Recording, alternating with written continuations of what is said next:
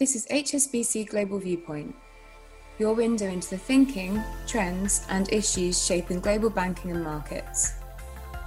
Join us as we hear from industry leaders and HSBC experts on the latest insights and opportunities for your business. Thank you for listening. You're listening to the HSBC Global Research Macro Viewpoint, our weekly review of the key reports from our team of economists and strategists across the globe. Coming up today, we look at two of the big stories dominating the financial headlines this week: the extreme pressure on China's property markets and the severe crunch in the global gas market that has caused prices to soar. And we also find out how machine learning techniques can be used to help predict export growth. This podcast was recorded on Thursday, the 23rd of September, 2021. Our full disclosures and disclaimers can be found in the link attached to this podcast. Hello, I'm Chris Brown-Humes. And I'm Aline Van Dyne. Issues surrounding Evergrande, China's second largest property developer, have been at the forefront of investors' minds this week. With China's property market slowing, concerns remain about the contagion risk to the broader sector and economy. So how could Beijing respond? Let's get the thoughts of Xu Hongbin, Chief China Economist. So Hongbin, first of all, can you give us a bit of background on the recent regulatory picture around China property? Sure. As we all know, China was first in, first out in terms of the pandemic lockdown. As a result, by the fourth quarter last year, the GDP growth rates already rebound to pre-pandemic level. So following that, the policymakers starting to pay more attention to potential risk. So they found that actually the rapid rebound in the property price is one of the major risks. As a result, they're starting to impose tightening measures, mainly on the financing front. For instance, they have the so-called three red lines, which literally means that for those highly leveraged property developers, there are very tough restrictions in terms of access to the funding. And then they expand a tightening measure towards property-related loan limit for the commercial banks. And then the latest round, they're also starting to impose some restrictions in the mortgage lending. So put all this together, and we start to see accumulated effect of those tightening measures, and then the property sales starting to come down, property investments also come down, and of course we'll also see some rising signs for the liquidity stress for the property developers as well. Obviously, Evergrande is the name everyone's reading about in the headlines. Why them in particular? Well, I think partly because this is something specific for Evergrande, because this is the most indicted property developer in China. And so obviously under this kind of macro policy tightening environment, they are the first one to see the problem. But the key question here is that we start to see the initial signs for a sector-wide kind of liquidity stress. And would it be fair to say that the property clampdown might have been a little stronger than expected? I think the answer is probably yes. If you look at all those tightening measures, none of them individually are strict enough to cause some kind of over-tightening. But the problem is that if simultaneously you have those kind of tightening measures from all fronts, and then you end up with this kind of compounding effect, probably end up to be bigger than people expected. Contagion is an obvious concern here. What do you think are the wider implications for property banks and the broader economy? Sure. What we see here is that it's not just the slowdown in the property sales, it's also the rising liquidity stress for the whole sector. And given that property market accounts for around a quarter of the GDP, and also given that the banks is also heavily involved in terms of the property lendings, any kind of potential risk of contagion effect as a result of this kind of liquidity stress is going to have a kind of serious unintended consequence for the broader economy as well as the broader system. I think this is certainly quite understandable for market to worry about this. And also, more importantly, I think the policymakers are aware of this potential contagion risk as well. So what do you think are the options for policymakers in terms of limiting the damage and containing further risk? Well, I think, as we all know, the whole purpose of this property tightening is deleveraging and prevent systematic risk in the future. But at the same time, they don't want to create immediate crisis. As a result, I think given that we already see some initial signs for sector-wide liquidity stress, I think that now is the timing for policymakers to make some kind of fine-tuning in terms of the deleveraging process. In other words, we expect them firstly to ease the restrictions in terms of funding, particularly for the housing developers. Secondly, we also expect them to improve the efficiency in terms of mortgage improving process.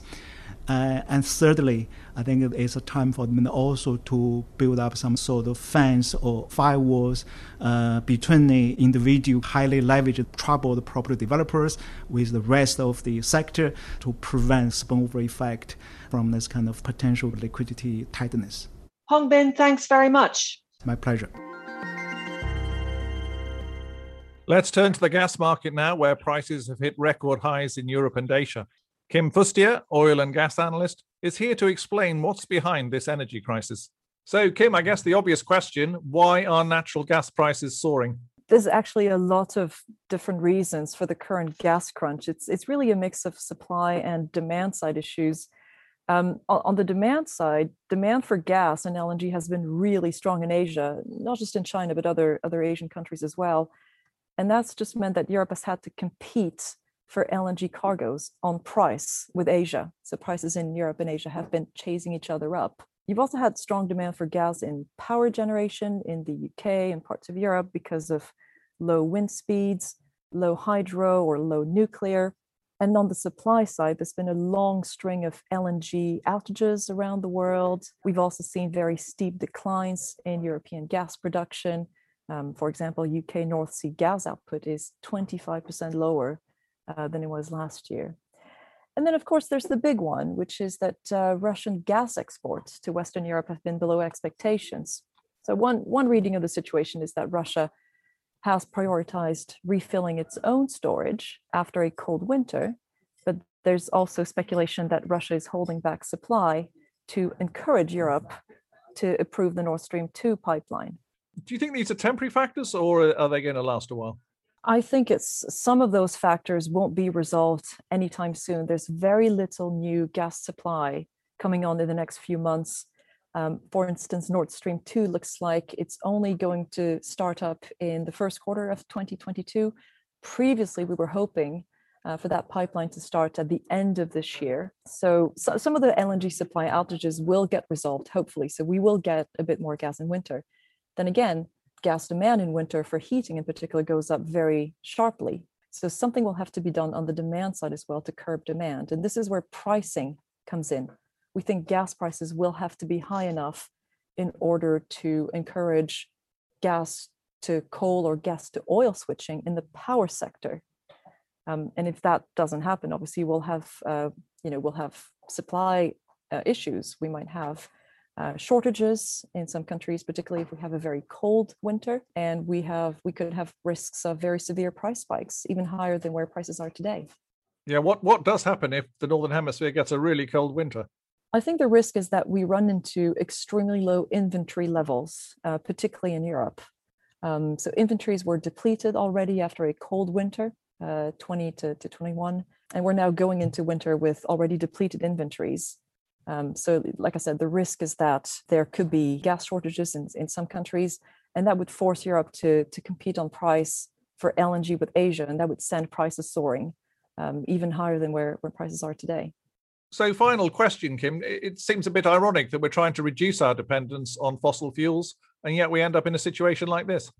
Yes, indeed. I think the response to this is going to be interesting because some people will be tempted to blame renewables and underinvestment in fossil fuels for the current crisis. And others will say, on the contrary, that we in Europe need to reduce our reliance on hydrocarbons, which seems completely contradictory. But it's the usual trilemma, I think, of trying to have cheap, clean and reliable energy at the same time.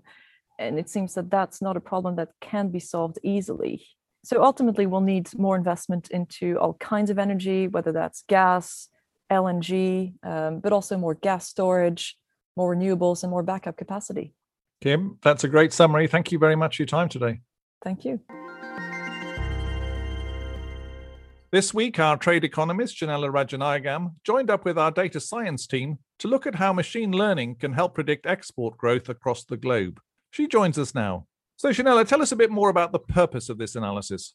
Well, in this note, we use machine learning to carry out two key tasks. So the first is to determine what factors actually drive goods export growth in the medium term. And secondly, to forecast goods export growth out to 2026 for 27 key economies.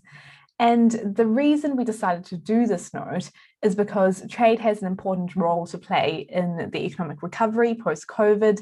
And indeed, we're already seeing that global trade volumes are well above what they were pre-pandemic. Why have you used machine learning for these tasks? So machine learning models are generally better at learning more complex relationships than traditional approaches. They're also a little bit more powerful. And specifically, this analysis uses tree-based machine learning techniques. So our data science team built two models for this analysis, a contemporaneous model that firstly allows us to determine the key drivers of export growth, but it also enables us to compare our predictions against actual export growth. And this allows us to see whether there might be other factors outside our model, for example, Brexit or changing weather patterns that could influence export growth going forward. They then use the important drivers of export growth as a starting point to build a predictive model to do the forecasting out to 2026. And so far, studies like this that apply machine learning techniques to international trade have actually been fairly limited. So we also thought that this would be a relatively novel way to test the techniques. So what do the models show us about the key drivers of exports? Well, reassuringly, it is largely as you would expect. So our analysis found that medium-term goods export growth is best explained by shorter-term goods export growth. And this suggests that expanding exports can deliver long-lasting benefits, for example, via improved competitiveness or increased foreign investment that may help economies continue to boost exports in the future. The model also found that imports of goods and services trade are important for increasing goods exports, and this aligns with what we know about how supply chains work. And the model also highlighted that reducing trade barriers, for example, import tariffs and regulatory restrictions, can also help to lift goods exports. And turning to the goods export growth forecasts, what are your conclusions? So in this note, we forecast average annual nominal goods export growth over the period 2021 to 2026. And within the 27 economies we looked at, Vietnam, Bangladesh, Sri Lanka, the Philippines, and Mexico are expected to experience the fastest growth in goods exports. And this is likely to be supported by trade liberalization. Many of these economies are involved in new trade deals, but also low labor costs and the ongoing reconfiguration of supply chains. Janelle, thanks very much. Thanks for having me. So that's it for today's program. Thank you to our guests, Xu Hongbin, Kim Fustier, and Janelle Rajanayagam. From all of us on the team, thanks for listening. Please join us next week for another edition of The Macro Viewpoint.